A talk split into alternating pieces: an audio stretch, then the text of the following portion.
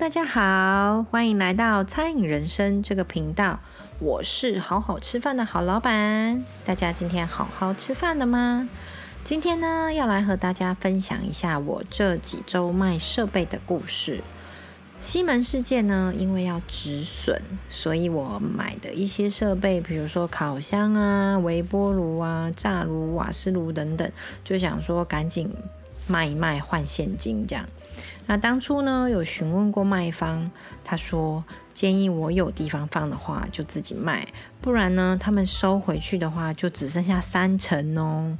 也就是说，我买一万块的东西就只剩下三千块。天哪！虽然说我有地下室。不过呢，把东西搬到地下室之后，后续要搬走的人可能还要多花这一层楼的运费，怕造成大家的困扰，所以呢，还是厚着脸皮跑去问隔壁老板，是不是有地方可以借放一下。还好还好，隔壁邻居人很好，愿意呢借我放一个月的时间，所以我就必须紧锣密鼓的赶紧开卖。而期间呢，小倩儿子也非常的热心的说：“老板，老板，你给我内容，我也帮你发。我知道的社群也很多，应该也有帮助。嗯，真是个好孩子，给他一个赞。”那第一个卖出去的呢是封口机。这个买封口机的小姐呢，她是卖手摇饮的。她加盟了一间南部知名的手摇饮店，虽然在北部还没有什么名气，但是加盟下来开到好，听她说也要两三百耶。天哪，这是什么天文数字？还好还好，他说有创业贷款可以让他轻松一点，只不过也很拼啊。他说连现在他跟我买这个封口机都算是违规耶，因为一切的东西，包含包材啊、耗材、杯子、设备、原料、果酱等等，全部全部都要跟总部叫。不过呢，真的太伤了，因为比较贵一点。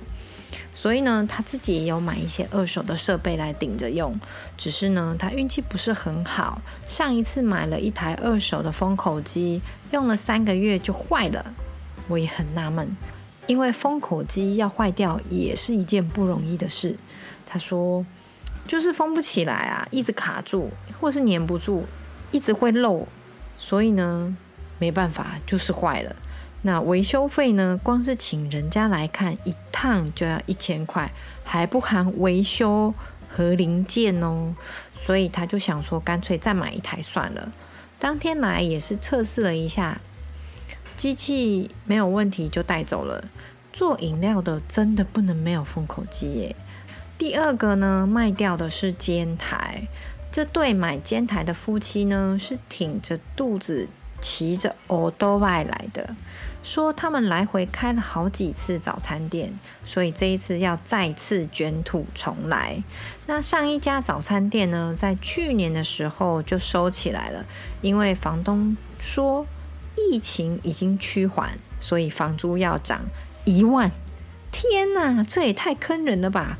这个房东蛮糟糕的，而且还是立刻马上涨房租，没有马上搬走，一天就要多算一千多块的房租给他，真的很坏心呢。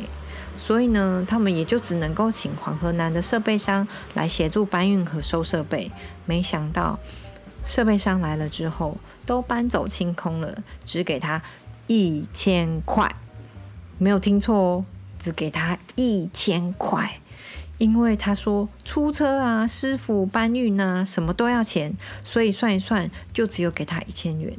哦，要是我真的会哭死。他们也很无奈，当时他们也只能默默接受了。所以这一次呢，他们只住在骑楼下，先求有，再求好。我说。你们呢？如果有确定要，我就把煎台推到我店里，然后你们晚一点来搬，因为他们是骑摩托车来的。没想到他说他想要明天再来搬，因为他要从我这里推回去集美街。这是什么概念？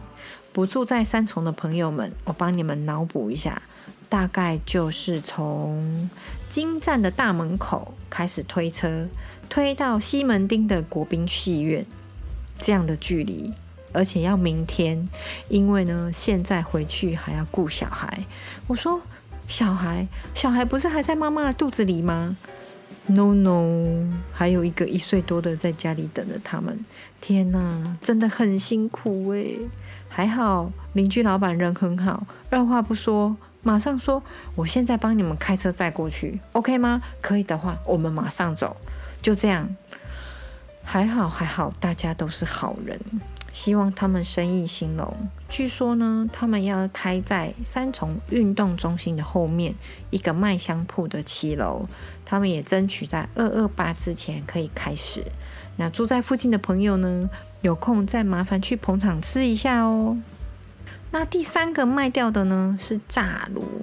这个炸炉三兄弟呢也是很奇妙。昨天晚上发信息给我，很阿萨里的就说今天就要来载。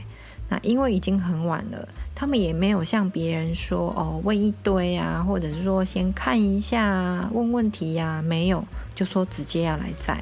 我们也约好了时间，那一直快到中午我才想起来这件事情，因为昨天半梦半醒之间还以为自己在做梦，没想到下午他发信息给我说啊，早点到可以吗？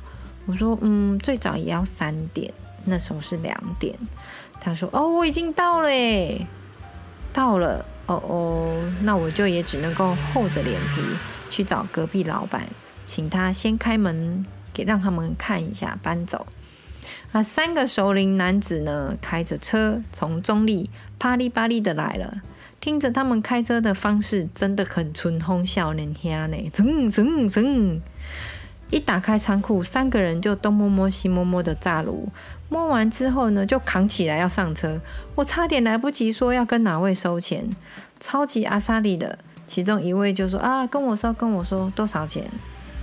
那这位大哥呢，他说他是在做果汁吧，那他已经研发出不论什么水果都可以变成好喝的果汁，而且呢，它本身是水果批发商，所以成本可以再比别人低一些。只不过呢，冬天的生意真的有比较差，所以现在想要转型做复合式的，先来做做看。这几个大哥看起来真的蛮有趣的。我想到的画面是，嗯，如果我年纪再大一点，和几个好朋友做一件想做的事情来冒险，应该也蛮有意思的哦。只要你的心地是好的，遇到事情往好的方面想，我觉得事情都会是积极正面的。那今天呢，再跟大家分享一下，好老板今天是开眼界了。我们店附近呢有一个小小迷你停车场，听说有土地纠纷，从昨天开始，这一票人就来店里消费了。因为离事发地点很近，所以他们要休息一下、坐一下，或是上洗手间，就会先来买一杯饮料，再去上厕所。买到我都说不要再买了，可以直接借厕所没关系，不然一早就喝三杯美式也不是办法。看着他们的身材和谈话内容，我开玩笑的猜他们是保镖，没想到今天验证了，还真的是保镖哎！有两个高大威武、长相不错、身材很好的二三十岁年轻人来当保镖，和我聊天的是保镖公司董事长。我有看见老板发放给保镖一人一个眼镜，眼镜上面还有一个类似摄像头的东西，派他们去现场维安。然后老板就拿出他的手机给我看，他说：“妹妹，你看，这就是现场的画面，哇，超酷的！两个保镖戴了两个眼镜，就有两个即时画面，真的很像在拍电影诶。那些保镖就是老板的眼睛，真的是长知识了，超酷的。嗯，好喽，那我今天就先和大家聊到这边。每一个人都有每个人的故事，希望大家都好好的。有付出就一定有收获，有努力就一定会有回报。有时候回报和收获不一定是你期望的那一种，但是一定会有的。好老板很喜欢听故事和说故事，你呢？你有什么故事可以跟我一起分享吗？记得情人节那一天，任性的妈妈带着爸爸一起再次坐很久的捷运去吃厚切牛排过情人节，也真的是很浪漫呐、我姐姐情人节那一天没有和情人一起吃饭，说只要情人对你好，天天都是情人节。所以不论何时，大家都要记得好好爱自己，好好吃饭，开心最重要。我们下周见喽拜拜。